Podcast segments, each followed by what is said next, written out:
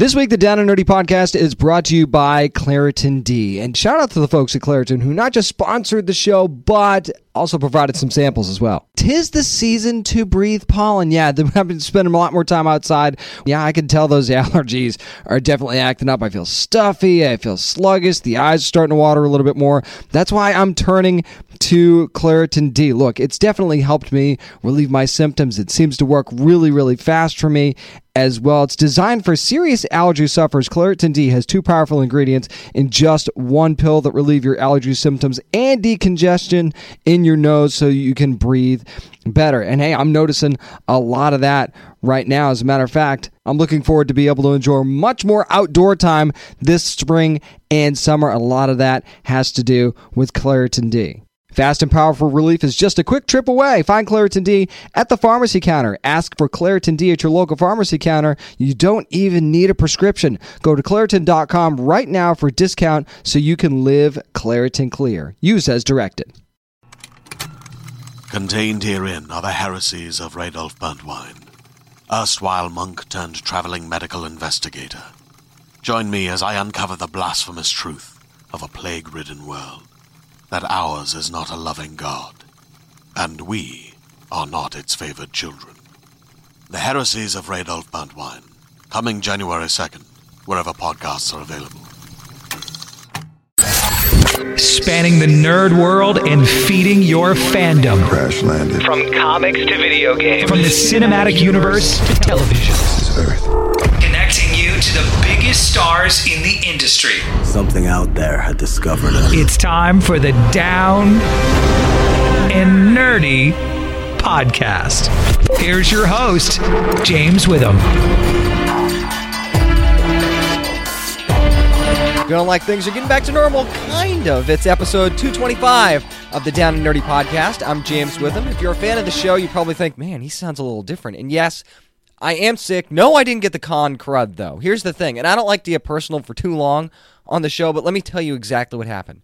No, I did not get the con crud from going to San Diego Comic Con this year. Here's the problem when I got home, everyone at my house was already sick.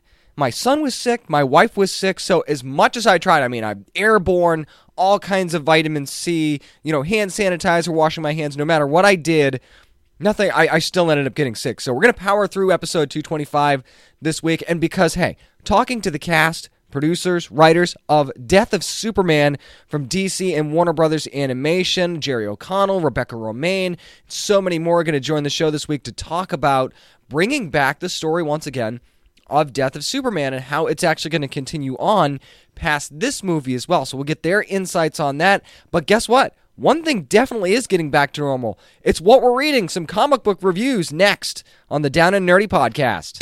This is Benjamin Percy, and you're listening to the Down and Nerdy podcast. It's been a while, but let's grab that laptop, the tablet, or pull out the long box. Whatever you're reading on, it's time for what we're reading. And one thing I wanted to do this week, because I didn't get a chance to do this while I was at San Diego Comic Con, I want to talk about some of the books that were announced by Comixology Originals. Now, I did tell you which books stood out to me, so let's review one, shall we? How about Grave Danger number one from Comixology Originals and Tim Seeley writing that one, Mike Norton on the art, Allen Passalaqua on the colors, Crank on the letters, and layout assists from Dave Stokes. Now, basically, this book follows an organization called Headstone, which deals with unspeakable crimes by paranormal entities. So you're talking vampires, demons, stuff like that. Now, the agent that this really follows, I mean, you have the heads of the agency that we do see, but what we see a lot more of is Grave Danger. Yes, that is her name and might be one of the coolest names in comics right now. It just works. It's it's it's not corny at all. It's a little bit of a pun, and I think that's one of the reasons that I love it. But it works so so well. And I mean, she's kind of somewhat inexperienced and is going after someone who is trafficking trafficking women for reasons that I won't spoil, but I will say that it is for a war against God, which kind of ups the ante a little bit. Once you get into the story and find out what's going on, you you'll understand how how serious and how creepy what's going on really is. Now, she uses a weapon. I'm going to talk about this, and maybe this is a little bit of a spoiler. So just just to give you a heads up on that. But the book's been out for a while. If you if you haven't read it yet, I mean, just skip ahead like 30 seconds. Now, She uses a weapon called a utilistic, which is kind of exactly how it sounds, but at the same time, it, it kind of reminds you of Batman's utility belt in a way, except in a stick, in that it has all these different things in the stick, and we see a couple of those things highlighted in this first issue. So my question automatically is how much more are we going to see from the stick and how much more can this stick do? So it it's something so simple like that. But at the same time, it creates all of these questions in my head as to okay, how cool is this thing really? And so far it seems like it's pretty darn cool. And I would say the same thing for Agent Danger too. I mean, she has a cocky attitude. It makes her instantly likable. She likes to crack jokes. She likes to not really take much seriously except for one specific thing that I don't want to spoil about. We do get to find out about it a little bit in a flashback to her past when she was a kid. We actually find out how she gets that code name as well during that flashback. Now, when she does track down the target, I'm not even going to attempt this guy's name, by the way. So, Tim Seeley, it's like he created a trap for me because he knows, everybody knows that I'm terrible at names. And this, this, no, no, not even going to try to butcher this name. So, I'm just going to get that out of the way right now. You'll read the book, you'll, you'll see it, you'll understand where I'm coming from. You know why I should not tackle this name at all. Now, when she does get there, we get to see what the villain's plan is. And yeah, it's pretty creepy, but at the same time, it, it's it's almost like wow, okay, so this is what's going on, and this is how they ended up where they were, and this is what a completely different group of guys. This is what they're doing, and this just this seems like an excuse to. I don't know, be around a whole a whole bunch of sin. That's the best way that I can really put it. So, what happens when Agent Danger actually enters this room is where it gets very, very interesting. And there's a callback to something from earlier in the issue and it again it just raises a lot of questions and something that she's very much connected to that may be a bigger part of the story than we thought originally. Now, I got to tell you, the art is crazy good by Mike Norton. If you're not familiar with his work, the lines are so clean. Everything really, really pops off the page. It wouldn't be a Tim Seeley book if there weren't a few jokes thrown in there as well, and there's quite a few in this issue. Uh, quite a few uh, as far as name calling goes that that really made me chuckle. So a lot of the jokes for me landed in this issue. It just seemed really, really fun. And if this is what Comixology is going to be doing with their originals, I'm all in. As a matter of fact, I mean, if you're a Comixology Unlimited member, you get these for free anyway. So there's go back to last week's show to hear about some of the other issues that we talked about as well. But I'm going to go ahead and go through these now because this is a poll for me. See, now I have to read these because this was this introduction for me it's almost like you know you launch a line, and Comixology is certainly not unfamiliar to comics, but when you're launching your first original, really, I mean, I know they've done some, but these are straight up original series with original characters. There's a certain amount of risk there. And even though, you know, there's a little bit less risk when you have great creators like Tim Seeley, there's still a we don't know what we're going to get sort of scenario. So bravo to them for the, at least for this one anyway because it is a big winner for me. Speaking of which, here's something that I've been looking forward to for a while from DC Comics Green Arrow, number 43. And the reason I say that is the first issue written by Julie and Shawna Benson, Javier Fernandez on the art, John Kalisz on the colors, Deron Bennett on the letters, and an amazing cover, by the way, by Alex Maleev. Amazing stuff there. Now, this really kind of feels like a new beginning for this story, even though it certainly doesn't shy away from past arcs. There's there's some callbacks to Green Arrow Annual Number Two. There's some callbacks to No Justice as well. Plus the existing relationship between Roy and Ollie, which I actually think is a really great thing for them to focus on and highlight, especially early on in this issue. It's so great, and you kind of see the highlights of their contrasting styles and sometimes viewpoints as well. It just seems like I'm glad we're getting back to that.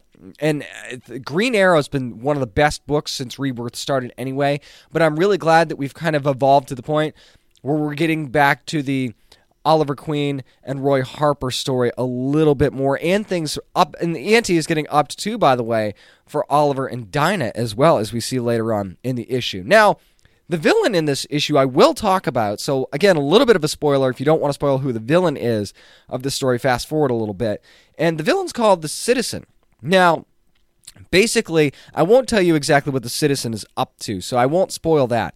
But there is a very present and relevant real world issue that the Bensons have put in this story. And now now it's a far more extreme spin on it, trust me. But when you read it and you see what they're talking about like wow, this could not be more relevant and the timing could not have been better for what's been going on. I mean, for, for the last year, but especially for the last couple of weeks, where this kind of thing has been an issue. I really want to shout it from the rooftops, but I can't. I don't want to spoil it for you because when you read it, I want to see if you have the same reaction that I did in thinking, man, this is timed so, so perfectly. And again, it's very extreme example of it, but you know, how people in the public eye can be attacked. Let me just put it that way. So it just feels timed so well, and the right heroes, by the way, and the right story to tackle this issue. Again, an extreme example of it, but it's a subject matter that we're dealing with on an almost daily basis right now. And I know that these issues are written well in advance. So it's not like the Benson sat down and banged this out a couple of weeks ago. This is something that's been done. It just happened to hit at exactly the right time for what the citizen is talking about. And and again, this is something we've kind of seen in other versions of media before, but this is it just seems like a fresh take on it and something that's exactly relevant for what's going on right now. I will say one thing though, you kind of see the ending coming, but I would have been disappointed if they didn't do it. So it's not a knock on the story at all because it's almost like if this is what the citizen is doing, then how could you not come to the conclusion that the citizen comes to at the end of this issue? So I would have been really disappointed if they didn't go that route. The art in this book is very different from the last book, eh, but it's still it's very very good. And the way that the play of the shade and the light are utilized in here really gives a good emotion to certain scenes in the book. Like there's a scene where Oliver is writing a letter, and there's just this there's this shine coming off of where his of like the top of his head or where you could tell he's writing in very dim lighting and it just really set a mood for what he's writing and why he's writing it. I thought it was brilliant. Maybe I'm reading too much into it, but it's little things like that that really draw me out. Pun absolutely intended when it comes to art. Certain little things like that that I will pick up and go, man, I just loved how they did that. I like the look for Black Canary as well. That should be no surprise with Julie and Shawna Benson involved. Very familiar with that character. So Javier Fernandez does a great job with that as well. And readers should definitely have plenty to talk about at the end of this issue. And once again, a pull for me. So a double pull for not only Green Arrow number 43 from DC Comics, but also Comixology, uh, Comixology Originals Grave Danger number 1 as well. That's going to do it for what we're reading. Up next, it's This Week in Geektainment. What are we reviewing? Find out next on the Down and Nerdy Podcast. This is David Sobolov, voice of Grodd on The Flash and Drax on Marvel's Guardians of the Galaxy. And you're listening to the Down and Nerdy Podcast. Finding our path in the light and the dark, it is time for our spoiler filled review of the finale of season one of Marvel's Cloak and Dagger. Like I said, a lot of spoilers ahead. So if you haven't watched the episode yet, then I would skip ahead, maybe about five to ten minutes, so you don't get anything spoiled for you. And yes, we're definitely going to be talking about that post credit stinger. So I'm not going to recap the entire episode, but I do want to kind of set the stage because the terrors are kind of everywhere now, and Tandy and Tyrone are rushing to try and stop what's happening with Roxxon, and Tyrone's still on the run from the law. You still have Tandy trying to re- redeem herself for her really shitty behavior. I mean, if we're really just going to put it right out there, and I- I'll get to that here in a second too you see that she actually ends up saving Mina, which she definitely owed Mina one, but then that doesn't end up working out because Mina ends up becoming a terror, and now Tyrone and Detective O'Reilly end up getting caught by the cops, and then Connors tries to kill them, and terrors show up, and that kind of throws that plan awry. Now, the one thing I did love, though, one scene that I really wanted to point out was with Tyrone, and they're with that cop, and they're kind of locked in that back room waiting for that whatever's going to be happening to them. And he, he- you know, it, it was to the point where he was really pushing the cop, and you thought the cop was going to go in there and beat the crap out of him. But instead, Ty gives this really great speech about how he's from New Orleans, and you know, his, they, you know, their families aren't so different. And if he's fr- if you're from that area, you understand, and you know, this is your chance to be a good cop and do what you're supposed to do and protect us. And it was a really great speech, and it really stood out to me as as kind of the moment where you don't need your powers to be a hero because he's saying how much he needs the cloak to do what he needs to do, and that comes up again later on in the episode. And Tandy's the one that actually props Tyrone up, and of course gives him his sweat jacket back that she stole all those years ago. So so there's that. So I just thought that, that was a really cool moment, though, saying you know that was a moment where he didn't have his powers, but still managed to affect some sort of change, or at least it looked like it did. Nothing really much actually came from that, except for the fact that the cop didn't go in there and beat him half to death, which is what looked like was about to happen. Or I, I mean. I, I guess maybe things got interrupted before the cop had a chance to do anything, and the cop does end up saving him at one point. But I just wished a little bit more would have come from that moment. So I thought it was really, really cool. Now, eh, the way things kind of end up, it like again, I don't want to go through this entire episode because I want to talk about the season as a whole a little bit as well. Yes, Tandy does get her redemption on Roxxon and the and the and the and the guy that made her dad responsible for everything that happened. She ends up taking him down, and now he's in the catatonic state. You see Ty end up taking care of Connors in a way, you know, kind of. I, I don't even really know how to describe it. You've seen the episode, you understand, where he just kind of absorbs him. I guess is the best way to describe it, you know, because he's still trying to figure out what his what the scope of his powers really are exactly. And then they set up the whole thing about, and they'd been setting it up for a couple of episodes now, where it said one of them had to die in order for the whole town to be right, the whole city to be right again. But it turns out that that wasn't the case. You know, they did the divine pairing thing, they grabbed hands, you know, held things up by the power of Grayskull, and all of the evil went uh, went into the sky or something of that nature. It's not really as simple as that. I get it, but that's you know that's exactly what it, what it ends up looking like. So I mean, everything kind of rounded out very nicely for this first season. I thought in this episode of Marvel's Cloak and Dagger. We also get to see Detective O'Reilly. She does get shot by Connors, and she gets dumped into the water just as the valve explodes. Sounds familiar, doesn't it? One of those things where you had those two things happen where and then Tyrone ends up in the water and Tandy ends up in the water and that's how they get their powers. Well, guess what? We see in the post-credit stinger that Detective O'Reilly is no longer Detective O'Reilly. She emerges from the water because she has powers now. And big spoiler alert if anybody doesn't know Cloak and Dagger lore, that's mean that means she has made her transformation into mayhem. And the reason I know that is because when I was at the tail end of the panel at San Diego Comic Con, yes, we saw the claw marks teased on their little teaser that they showed in the panel.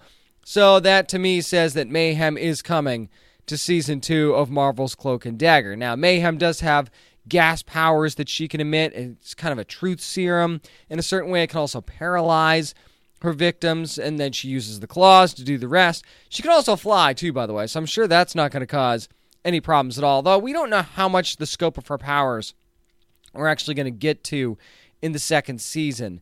Because, you know, a lot of what these Marvel shows have done is try to put a real world spin on things that are going on, make it a little bit more realistic and true to life and I think that they kind of did that even with the with the suit for Tyrone and they had the Red Hawks be a part of that and how he gets the cloak. I loved that that kind of brought him closer to his dad and that's what Ty kind of wanted this entire season, didn't he? Was to fix his family and be closer to his family. And Tandy kind of wanted the same thing. She wanted to fix her family, but it was the way that they went about it completely differently. And it, was almost like Tandy had to save her life in order for it to change, but Ty had to destroy his life in order for his to change. And the fact that it, that this season they always went back to Tandy's addiction, whether it be to the pills, and then it ended up being with her taking people's hope when she got that vision of her dad, and her dad maybe wasn't the guy that she thought he was, so she fell back into addiction, and she just kept falling back into it and into it, and it got to the point where when bad stuff was happening to her, it felt really difficult for me to feel sorry for her because, for one, I kind of thought she was doing it to herself. And for two, she just wasn't that redeemable of a person. But then she really tries. She she doesn't completely be redeemed in this final episode of season one. But the funny thing is, is right towards the end when she's talking to Ty and Ty's in the church, he had to move in there now because he's still on the run from the law, despite everything that's happened and she's and he says something to the effect of since when are you, since when do you care and she says i'm trying so it's almost like her redemption isn't quite complete yet. It's very much in the beginning stages, and you start to see okay, now this is the point where they're going to start to learn from each other and they're really going to start to bond even more from this point on. Now, for some of the good, and I'll get back to more of the good here in a second, but there are some loose ends that really needed to be tied up. Like what happens to Ivan Hess? We don't really know what happened to him, right? I mean, not the not the final, not the finale of what happened to him anyway. So I'm hoping that we get to find out exactly what happened to Ivan Hess. We know that things didn't go well for him, but another thing, and this kind of goes for the season as a whole, where you had Evita, and she was a big part of Tyrone's life, and you saw them getting closer, and they had their relationship that started. I mean, she kind of seemed to disappear for a big chunk of the season, and then kind of showed up a little bit too late here at the beginning of the season. And I mean, it feels like they could have made that more of a constant presence than they did. And the whole constant history lesson in this finale episode, I, liked it at first. And, you know, I you get to the point where I was like, okay, I get it. But they just kept hammering on, on and on and on about all these different history lessons. And while it was kind of interesting, it's something that I could have done without towards the end of the episode because it just felt like I wanted to get back to the story that was being told. It's like, I get that one of them's supposed to die and you don't need to hammer this home anymore. I think we all kind of understand that. So it was pretty easy to get to that point right away. I didn't think that they needed to drag that out in this episode. But again, going back to the things that I did like, I mean, the rise and fall in the relationship between T- Tandy and Tyrone was really, really good. Keeping that going back to Tandy being an addict, I thought was really, really great as well. There were some good callbacks. It's almost like this show never want to let you forget what happened earlier on in the season. And then everything that happened with Fuchs, I thought that that you know that was a relationship that kind of we we caught on to later on in the season with with him and Detective O'Reilly, and then to have that taken away from her the way it was, I thought was a really really strong moment right towards the end of the season. And yes, I hated Connors; they did a great job with that. And they made me hate Tandy at times. And I wasn't a huge fan of Tyrone at times either. But then they would build themselves back up and then they'd do something again to knock you down and go, man, I can't believe they did that just when I was starting to like them. And then at the end, it's almost like not only did you start to like them more at the end, but they're starting to understand each other and understand their roles and understand they can be better. And I think that that's the most redeeming quality of the first season of Marvel's Cloak and Dagger. So while it wasn't perfect, and while I know there's still plenty more of questions to go ahead. I think that they've built a great foundation for season one, and I think very much deserved a season two. And I can't wait to see more of that. So I'll give this seven terrors out of ten, trying to chop into your closet that you're hiding in, shining style. For Marvel's Cloak and Dagger, season one, seven out of ten. Definitely recommend it if you haven't watched it yet. You can binge the whole thing on Hulu in a free form right now, as a matter of fact. That's going to do it for this week in Geektainment. Up next, it's nerd news. And if you thought we were getting away from the trailers, you're wrong. There's more next on the Down and Nerdy podcast. As a podcast network, our first priority has always been audio and the stories we're able to share with you. But we also sell merch, and organizing that was made both possible and easy with Shopify. Shopify is the global commerce platform that helps you sell and grow at every stage of your business. From the launch your online shop stage all the way to the did we just hit a million orders stage. Whether you're selling scented soap or offering outdoor outfits, Shopify helps you sell everywhere. They have an all in one e commerce platform and in person POS system, so wherever and whatever you're selling, Shopify's got you covered. With the internet's best converting checkout, 36% better on average compared to other leading commerce platforms, Shopify helps you turn browsers into buyers. Shopify has allowed us to share something tangible with the podcast community we've built here, selling our beanies, sweatshirts, and mugs to fans of our shows without taking up too much time from all the other work we do to bring you even more great content. And it's not just us, Shopify powers 10% of all e commerce in the US. Shopify is also the global force behind Allbirds, Rothy's, and Brooklinen, and millions of other entrepreneurs of every size across 175 countries. Because businesses that grow, grow with Shopify. Sign up for a $1 per month trial period at shopify.com slash realm, all lowercase. Go to shopify.com slash R-E-A-L-M now to grow your business, no matter what stage you're in. Shopify.com slash realm. Hey there, this is Justin Bartha. I made a funny new podcast, King of the Egg Cream. It has the greatest cast in the history of podcasts with actors like Lewis Black, I'm torn by my feelings for two women. Bobby Cannavale, You can eat it, or if someone hits you, you can put it on your cut. Melanie Lynskey, I wonder what these marvelous things are that look just like boiled chicken feet. Jason Ritter, I can break things and pick locks and kill people. Michael Stuhlbarg, The whole point is to inspire people that they should make themselves better. Ari Graynor, No, don't whet its appetite. What are you, an idiot? me, Justin Bartha, That's not just any egg cream, that's a Lemke's special. and all narrated by the hilarious Richard Kind. This is the story of Harry Dalowitz and how he rose from nothing to become New York's King of the Egg Cream. So if you like funny true stories, come listen to King of the Egg Cream, available wherever you get your podcasts. This is Adi Shankar, and I'm on the Down and Nerdy podcast. Time to find out why the world has enough superheroes because it's time for nerd news. And it doesn't matter whether it's Comic Con time or not.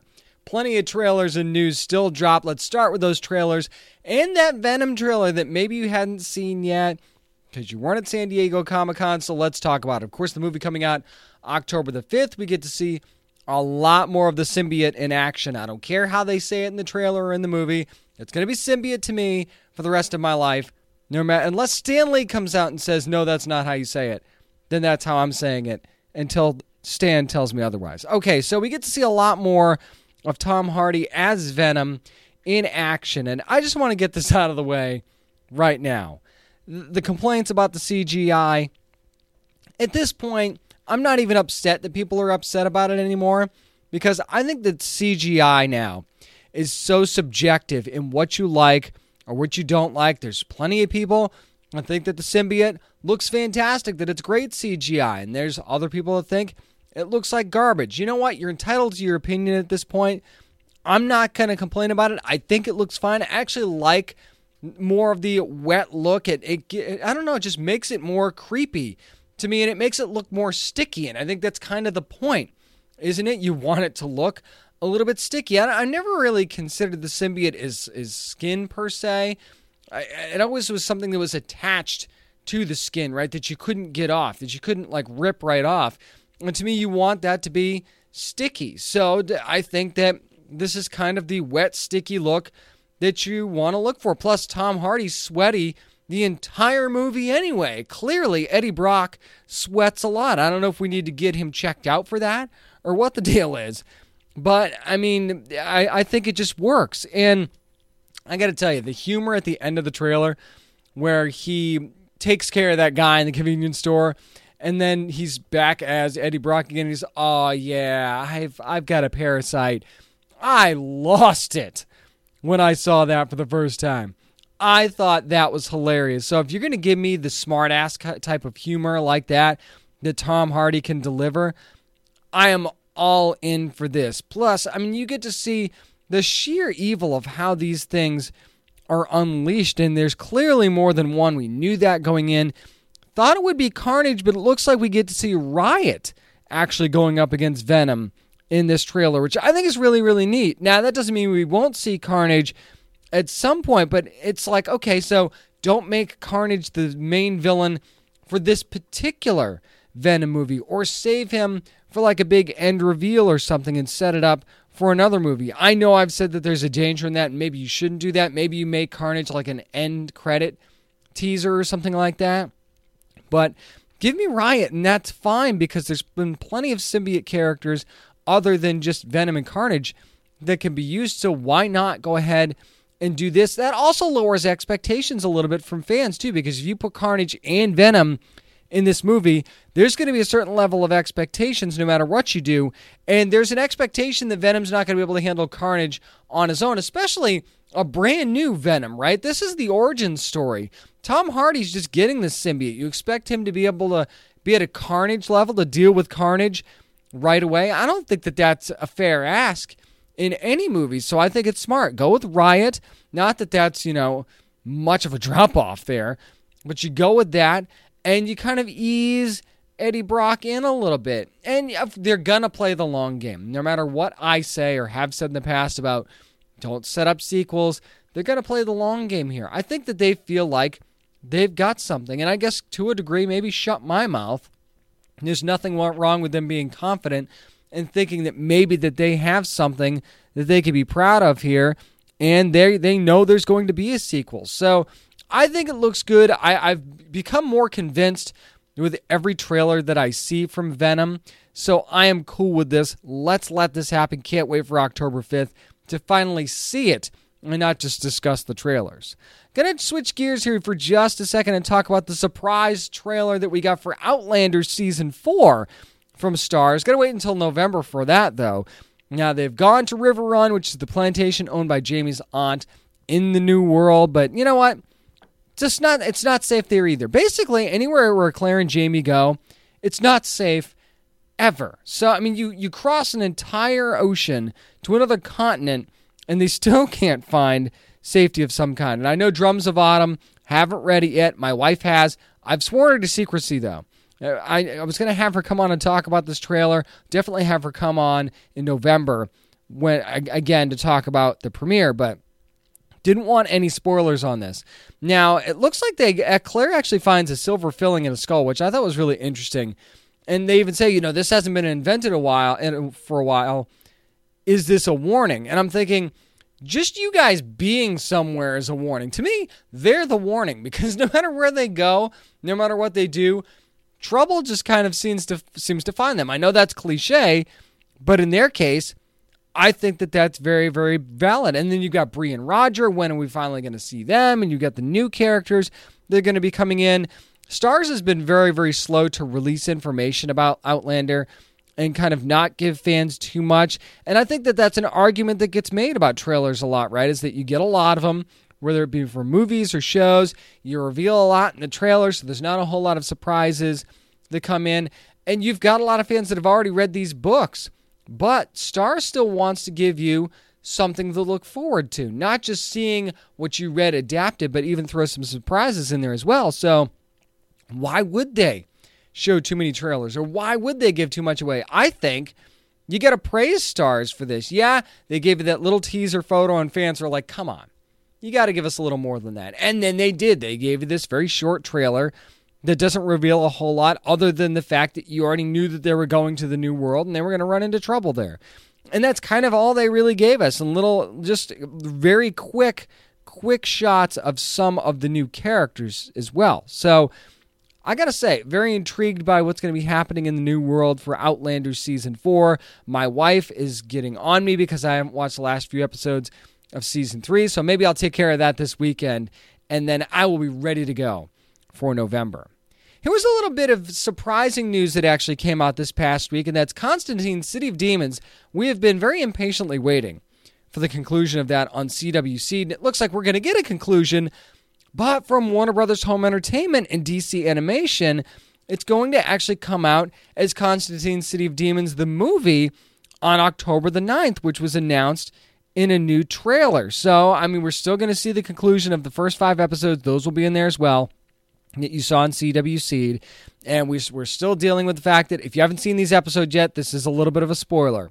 We are dealing with the fact that Chaz has enlisted John's help to help his daughter Trish, and it turns out that her soul has been stolen by a demon named Beryl, who wants to have his own little private, you know, resort of hell kind of thing, and needs Constantine to eliminate the competition. Now, we see in this trailer some of the new stuff that's going to be going on here. We actually saw some of this footage that was released when the, the when, when we saw the first look at it that we never saw in those first five episodes. So that's going to be a part of what's left. And we really get to see not only John do his thing and see his inner demons get unleashed, but also the relationship between John and Chaz and exactly how they're going to play off of each other and how far is Chaz willing to go for his daughter and how much is John willing to go for Chaz because you know John definitely tends to have his he's out for himself type of you know personality and that very much has played itself out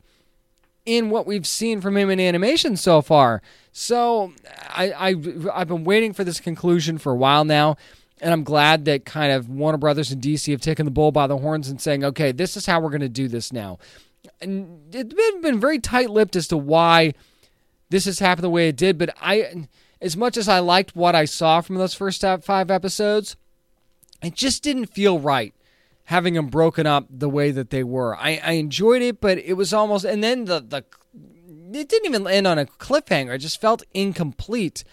And, and again, I loved what I saw. It just didn't make a whole lot of sense that why do you stop there? So I'm glad that we're finally going to get that conclusion. And hopefully, this isn't the only one either. Hopefully, there will be more after this. But for now, let's just be happy with the Constantine City of Demons movie when it comes out on October the 9th.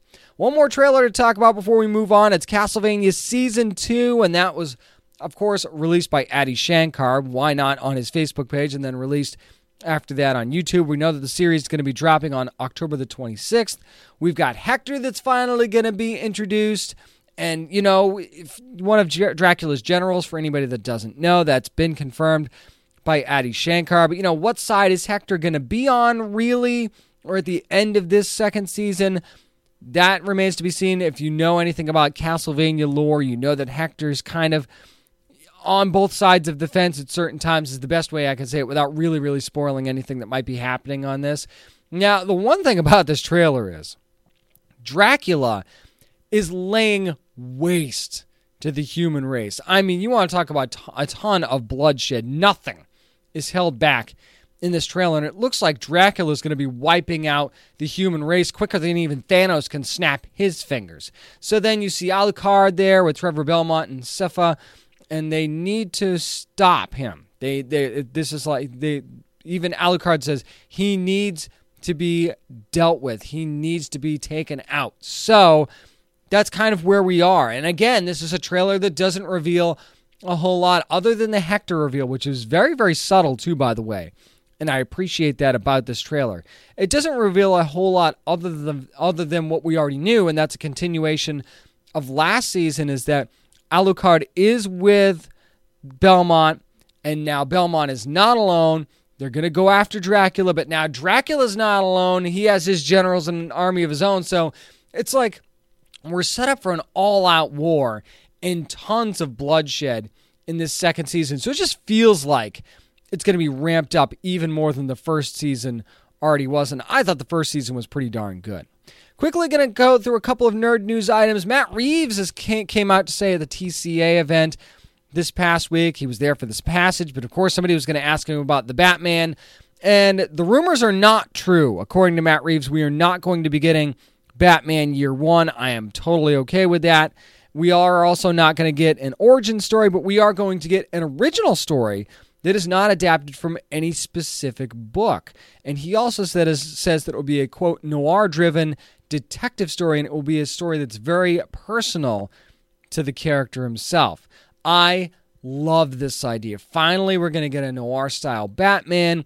It's going to be de- definitely seems like there's going to be a focus on the detective side, almost like kind of the long Halloween. How that was a very very much focused on Batman the Detective, right? If you remember that story. So I'm not saying that this is going to be the long Halloween because I don't think it will. I do think that this will be original. And by the way, what's wrong with that?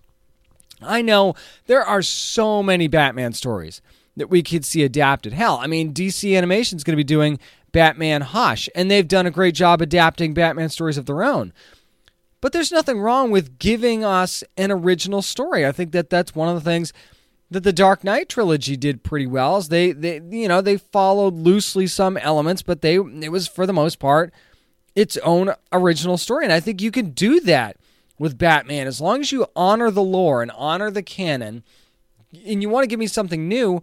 I have no problem with that. So I, I applaud Matt Reeves first of all for having the balls to do that, and second of all, not really caring that anybody's saying, hey, you know, you should adapt this, you should adapt that. He's like, nope, that's not what we're doing. We're going to do noir style. I always loved Batman as a detective when I was growing up, so that's what we're doing. Beautiful. Love it. Matt, you know what? At this point, do whatever you want. I want to see what your vision is. I want to see who you use, what story you tell, and why. And that's how this is the risk you take though. It's a it's a huge risk reward. Either it's going to blow up in your face or it's going to be one of the bat- best Batman movies ever. I don't think there's going to be a middle of the road to this type of thing. And that's one of the things I love so much about this. So bravo to him. One more thing that you might have actually seen from our website, I wrote an article about this myself earlier this week.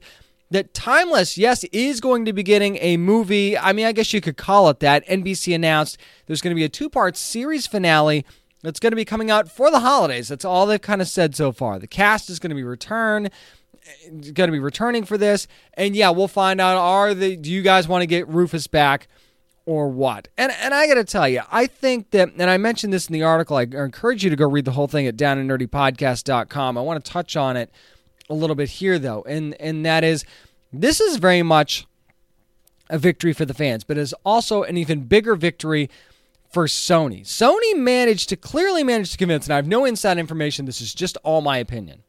Sony clearly managed to convince NBC to do this timeless series finale, and NBC clearly, to me, had a hole in their holiday schedule that needed to be filled, and they thought, you know, we could get some good publicity if we do this for the timeless fans. If we save it yet again, we'll get, you know, a, there'll be a lot of chatter about it even if it's just in the short term, people will be happy and then we could start releasing, you know, first looks and trailers and stuff like that and that'll just keep the chatter going all the way through the holidays, which by the way is not a time where networks usually have their best programming coming out and you're doing a lot of holiday specials, reruns and things of that nature. So you throw something like a timeless movie out there, and you're almost giving it its own platform, albeit not in a time where people have a whole lot of time to sit down and watch something. I know clock blockers are going to be glued to their TV whenever this is shown. If they decided to show this on Christmas Eve at 10 p.m., clock blockers are going to be sitting on their couch watching this, putting the kids to bed, and they are going to be watching this two part timeless series finale. I don't think they're going to do that. And I say series finale because doesn't this feel familiar? And this was my reason for writing the article. The same thing happened with Lucifer, remember, where they canceled it. They're like, nope, we're done. And then the fan outcry happened. They're like, oh, well, we'll release these two episodes. They were unaired. You know, this is just for you, the fans, right? So then they did that. And Fox never had any intention of picking Lucifer back up, just as like I don't think NBC has any intention of picking Timeless back up. And there's nothing wrong with that, too, by the way. They've made their decision. I am fine with that. So, what this is now is it's a final audition that Sony managed to grab for Timeless on NBC to show other networks okay, here's why Timeless fans are extremely loyal to the show. So, they're banking on a lot of fans watching it. The ratings are good in a time where ratings usually aren't typically good for TV networks and to show why this story should continue. And I'm not saying that this is going to wrap thing that this isn't going to wrap things up in a nice little bow.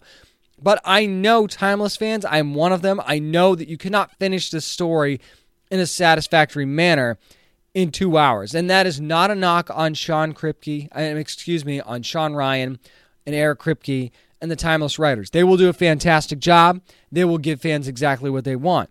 But what the fans want is more. And that was one of the things that I mentioned in the article as well. We just want more. And I'm glad that we're getting this. And if this is truly all we get, then I will be grateful for it, I swear. But I'm always going to want more timeless no matter what happens with this. And there's endless possibilities. Again, I don't want to read my whole article to you. Go to downandnerdypodcast.com. I encourage you to read it. Let me know your thoughts. I just don't feel like this is the end. And I've talked to Lizzie from Fangirlish. If you're a Timeless fan, you know who she is. You know her passion for the show and how much she loves it. She's got some ideas of where the show could go. I didn't even realize that these places were much of an option. And she op- certainly opened my eyes. I'm not going to, I'm sure that she'll drop that at some point for you guys. So keep an eye out for that. And we'll share it as well. But I got to tell you, there is plenty of hope for Timeless fans. And this certainly gives us more of that. That's going to do it for Nerd News this week. Up next, we'll go back to the press rooms at San Diego Comic Con 2018, talk about the Death of Superman animated movie with the cast and creators. That's next on the Down and Nerdy podcast. Hi, this is Peter J. Tomasi, writer for House of Penance, and you're listening to the Down and Nerdy podcast. One of the most iconic stories in comic book history being adapted once again. It is Death of Superman from Warner Brothers Home Entertainment and DC Entertainment. And taking you into the press room to talk to the creators and the cast. And let's start with co director Jake Castorena. The first question that was asked of him was How do you adapt this story differently from the previous versions? in the back of my head was, what haven't we seen with Doomsday and Superman already? Like, how many times do we got to beat a dead horse? No, you know, pun intended. You know, it's a it's such an iconic story. Everybody knows Superman, Doomsday, right? Like, we all know Doomsday kills Superman. No, right? Spoiler, spoiler alert. How the hell do you make that interesting again? And and you know, you have uh, Superman, Doomsday. You got just uh, Batman vs Superman. You got you know, it's been in Justice League, Justice League Unlimited. There's Doomsday's been everywhere. James said from the get go, we want to do a visceral approach to it. We want to go more uh, vicariously from the view of Metropolis. You know, it, it's not just about the fight. Yes, it's about the fight of Doomsday and Superman, but it's also about the fallout, the ramifications of seeing your champion being humanized in the front of your eyes. You know, and that's something that you've never seen. You know, the, the humans of Metropolis haven't seen that before, as far as you know, even with Darkseid or anybody, uh, whether you look at War or any of the other you know films that came into this continuity. So uh, that was just kind of one of the that was the first staple of trying to make it different was let's let's not necessarily make it about the choreography of the fight but it's about the emotional impact of the fight the fatigue of the fight what that does to superman and the people who know and love him I then got a chance to ask Jake Castorena, how do you make the finality of Superman's death impactful in a movie where we know there are sequels coming? So how do you make it matter? How do you deal with that finality, though, where yes, you're killing off Superman, it's the death of Superman, but knowing that he's going to be coming back in a kind of such short order, how do you deal with that but still make this current project as interesting? I, I feel uh, at least just in my personal experience, story over everything. You, you focus on the story you're telling right now. Yes, you want to lay the foundations and the groundwork for that, but that's where James comes in. Uh, you know, he's the mastermind. He's been the producer uh, on all these movies. You know, Sam's been the one you know directing most of them too. Uh, but that that's where James and like the, the head writers, that's where all their groundwork comes into play. Um, and so when we were given a script, James and I will sit down, or like in this case, Sam and I had to communicate with James and figure out what the movie we were trying to tell. And it, it uh, yeah, that whole you just got to focus on the story you're trying to tell and the point you're trying to get across. And I have faith in James and the powers that be over there that they're going to help keep this into that, you know, I guess continuity into that vision, if that makes sense. Next up, executive producer James Tucker sat down, and the first question was kind of an obvious one for him. Why Death of Superman again? Pragmatically, the real reason is the first movie made a gazillion bucks. Really? it did really well. You're welcome. The thing is, is that, uh, you know, Bruce wasn't able to tell the full story because of the running time. And so um, our bosses this time around said, well, what if we give you two movies to tell more of the story? And um, I took that as an opportunity to get to some of the characters that didn't make the cut on Doomsday, which you'll see in this next movie. Um, and also, I think the death of Superman needs time to build to and sink in, and you don't, like in Doomsday, the first 15 minutes was when they pretty much got killed. So in this movie, the whole movie is about what leads up to the event, and then we have this all this time to show the event. So I think it gives you more um, of an impact because him dying, you see how hard it was, or what he went through uh, prior to dying. You know, um, so I think it has a, it, it hopefully has a bigger impact. And then the aftermath, I mean, you we end the movie basically with him dead, and it's like, wow, what happens next? And so um, it's not wedged in a, another movie. It's it is the movie. So James Tucker has created some sort of a continuity in his DC movies in the past. So the question was asked is the continuity of Superman and Wonder Woman dating actually a part of this story now? When I got the gig, I didn't know we were doing continuity. That was something they sprang on me right after, you know, I you know signed the dotted line, as it were. Um, so I was very wanting to be very consistent with the continuity. So when this came up, I realized, well, it could work if Superman and Wonder Woman are still dating, but it it would be have a stronger impact for, for all fans if it is Lois. But I didn't want it to just be, oh, throw it away. Don't don't acknowledge that Wonder Woman and Superman dated. So we do. If when you see the movie, you'll see there's we don't forget that it happened. But in the context of the movies, they went on basically a couple of dates and they kissed twice. I mean, you know, an adult person understands that people break up, so. Always good to get a chance to sit down with Phil Bourassa, who is the character designer on this particular movie. And the first question, yep, got to ask it. How do you go about designing Doomsday? I feel like it was pretty faithful. You know what I mean? Albeit done in my style. I think that like, I, you know, I can't remember ex- exactly what he looks like in the comics. Once I've looked at the material and then adapted it, I usually forget I mean, I'm running out of hard drive space at this point, especially for comic book characters. You know, like I end up just remembering what we ended up with. But I always try to be really faithful. I think that the the containment suit that we did, I think, is pretty faithful to the look. It's about striking that balance of like nods and homages and reverence the comic without being handcuffed to it. Because you know, um, comic book artists have to wear so many hats, and not all of them you know, are brilliant designers. You know, fundamentally, the, the, the, main strength of a comic book artist has to be storytelling, right?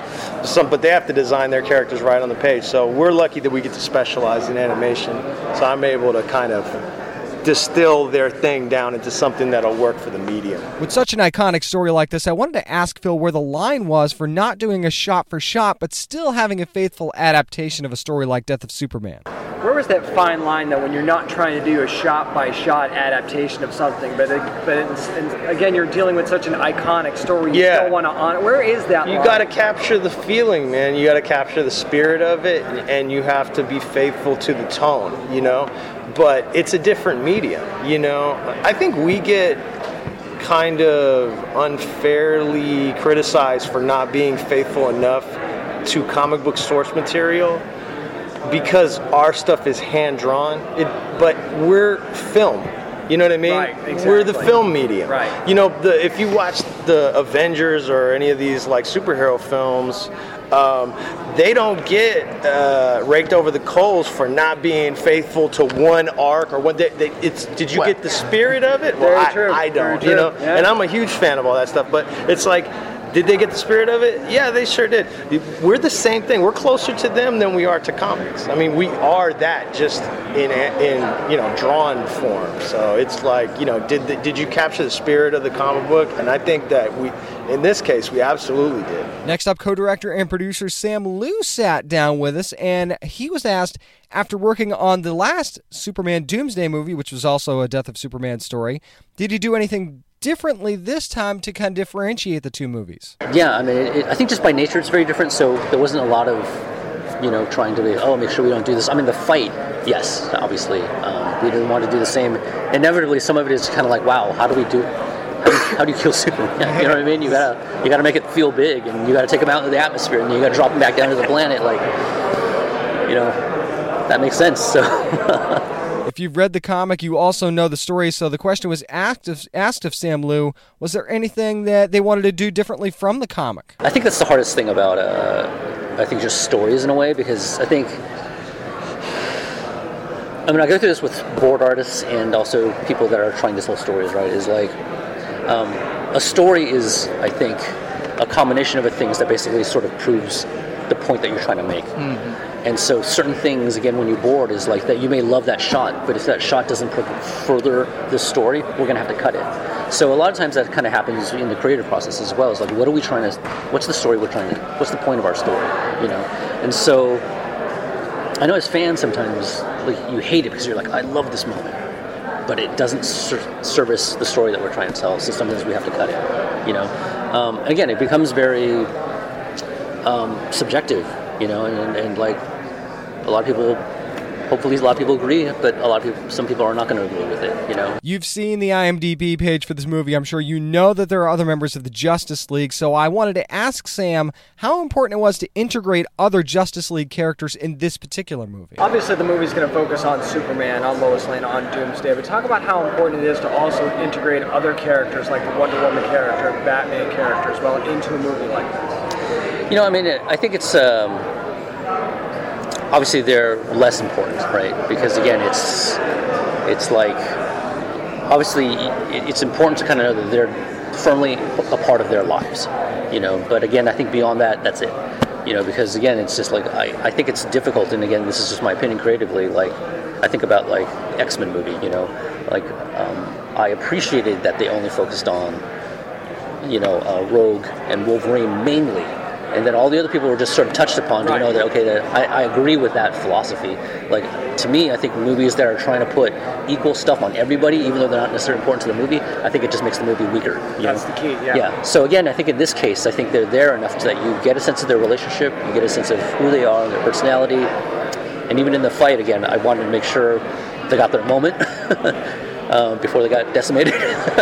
Because you see the cast list come out and you go, okay, so Batman's in it, Wonder Woman's in it. Right. Are they gonna? Is it gonna try and get forced in there a little bit more? And, there, and there's a danger in that. I'm Yeah. glad you took that perspective. Right, right. So, um, you know, uh, Wonder Woman arguably, I don't want to spoil it too much for you, but Wonder Woman arguably has a relationship because they used to go out, you know. Right, right. And so she definitely has her moment. I think you're going to be like, man, she's a she was a badass, you know. Um, but still, it's about Superman. You know what I mean? So um, I don't know. I, I think it's pretty emotional, you know. And so uh, I hope you guys think so too when you see it. So. Speaking of those other Justice League characters, Christopher Gorham sat down, who plays the Flash in this movie, and the question had to be asked. I mean, how do you approach playing the Flash in the Death of Superman movie? Well, I think there's a nice continuity to what we've established with the Flash in these movies, which is that he's kind of the linchpin of the Justice League emotionally. Like he's the one who's been into the idea of this family since the beginning, um, despite resistance from some of the other members, and he's the guy who's kept the group together. So there's a nice um, there's a nice moment in this movie where the Flash has some exciting personal news, and you actually get to see the Justice League family kind of turn around and embrace him in a way that we haven't seen before, um, which is a great setup for then. Uh, it kind of lays the emotional groundwork for then the big battle with Doomsday later in the movie. Um, so you get uh, that these people really care about each other, um, and you get to see the Flash fight like you've never seen him fight before because um, you've never, se- you know, you've never seen his family members in this much danger. We see a lot of humor from a Flash character in these DC animated movies. There's no question about that. So I wanted to ask Christopher Gorham if we're going to see a little bit of that comic relief in this very serious movie. I was going to ask you about that actually, Yeah. because the Flash is usually the comic relief in a more serious Yeah. storyline, and is that going to be part of this? Yeah, for or is it a little bit more emotional on that? It's it's both. It's both. Early on in the movie, you get more of the comedy and the fun banter and the interaction between the characters, but then things get pretty serious in the end, obviously. um, but uh, but yeah, in the beginning, and and you get to see more of it because I think you need to establish the emotional relationship between these characters before the trauma of what happens in the end. Um, so you get some really great moments, um, I- including uh, my first uh, time uh, tackling the role of the Batman, um, which is one of my favorite little scenes in this movie. You knew it was going to be fun when Jerry O'Connell and Rebecca Romijn, who play Superman and Lois Lane, sat down at San Diego Comic Con 2018 to discuss Death of Superman. And being a real husband and wife, the question was asked, what was it like working on this story? And you won't believe what they revealed about their actual time working on the movie. The funnest thing for me was watching the final product, and because we record at different times. Yeah, That's how ironically, Jerry and I get to play out one of the most classic love stories of all time, and we didn't get to work together one day. on. Really? No, we do all of our dialogue separately from one another, and then they set it to the animation, and then we go in to tweak our dialogue, and that's the first time we see our scenes together and see if they worked or not. But um, we really have a rapport with each other. It's really, I mean, it's. I, I, I Go mean, figure. uh, it, it's amazing that we were not in the same room at the same time, but we just had like a, a cadence and a, and a rapport. It was really, it was really cool to listen to. It was really fun. I think it, and I, I think it really helps helps the movie, you know, because Death of Superman, you know, um, is a lot about Clark telling Lois, you know, His true identity. a, a lot about him, and um, you know that's what's so great about these DC animated films is that while the action is great and you're going to get a great fight with Doomsday and the whole Justice League is going to come and try and get in on it, um, it's it's the drama that's really good as well. They do a great job. We're we're we're really proud to be a part of the DC animated universe right now. With Jerry O'Connell already playing Superman, the question was asked, Was there any lobbying to bring Rebecca on as Lois? No. I think that was an idea they had. I mean, I couldn't believe it. It's such an iconic role, and I, you know, we're children of the '80s, so my reference is is Christopher Reeve and Margot Kidder, and getting in there and playing out this love story between Lois and Clark and, and saying dialogue that was familiar, dialogue that I remember from when I was a kid, like it got emotional for me. It was really overwhelming. I got I'm, teary eyed. I'm much younger. My reference is Dean Cain and Oh. Teri.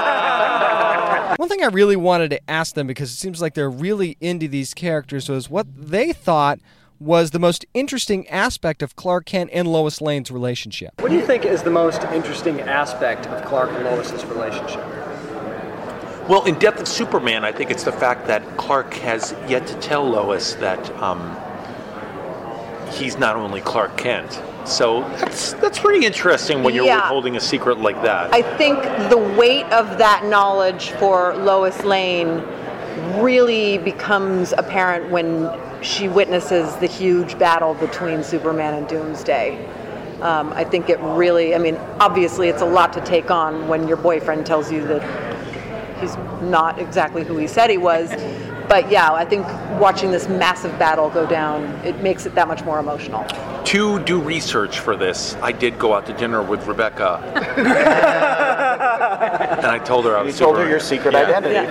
I think when you see Death of Superman, that title, it just stands out. You either remember when the comic came out or you remember when you read it. You, rem- you remember the impact that a story like that has. And but at the same time, you know, it's comics, man, right? So you know that the Man of Steel is going to come back, but at that particular point in time, that wasn't necessarily the case. You didn't really feel that way. So this story is a real impactful one for so many fans and to try their best to take another angle on it, put another spin on it, focus in on Superman coming to terms with his life and his love for Lois Lane and focusing on that in this movie, I think was a great, great thing. And I think does differentiate it from other versions of this story that have already been told. So I don't want to give a full review here, but I will say that it was very well done. I was very impressed with how they executed the story differently this time. The fight was epic. You kind of knew that that was going to happen. I'm going to give a more thorough review so I can add some spoilers in on next week's edition of the Down and Nerdy podcast because I mean, Death of Superman, you can get it August the 7th on Blu-ray, DVD, already available on digital as a matter of fact. If you want to do that, go get Death of Superman from DC and Warner Brothers Animation. You will not be let down for sure. That's going to do it for this week's edition of the Down and Nerdy podcast. Again, thanks to everyone at Warner Brothers and DC Entertainment for letting me be a part of the Death of, Superman press room at San Diego Comic Con 2018. Thanks to my fellow journalistic colleagues asking great questions at the tables. If you want to find us as a fan on social media, Facebook.com slash down and nerdy, at down and nerdy 757 on Twitter and Instagram, and always find everything, including past shows, articles that are being written, new articles at down and nerdy podcast.com.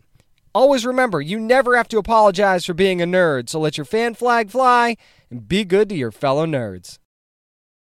Greetings, adventurers. Today we're excited to introduce you to a new story Dark Dice, a horror podcast that blurs the line between actual play and audio drama, where the story is determined by the roll of the dice. Six adventurers embark on a journey into the ruinous domain of the Nameless God. They will never be the same again. One of the players is not what they seem after a doppelganger, a creature that can assume the form and voice of whatever it kills, infiltrates the team. As the players are picked off and replaced one at a time, can they figure out who the monster is before it's too late? Can you? Here's a quick example of what our show sounds like. The uh, shambler with the jar of liquid inside of him. Soren Arkwright let loose an arrow that cracked the glass, passing through the spine of the creature. The shambler still managed to maintain its forward momentum, but stumbled as it eagerly tried to bite and swipe at Soren, landing near his feet. As Jeff Goldblum has now joined our cast, Dark Dice is available however you listen to podcasts.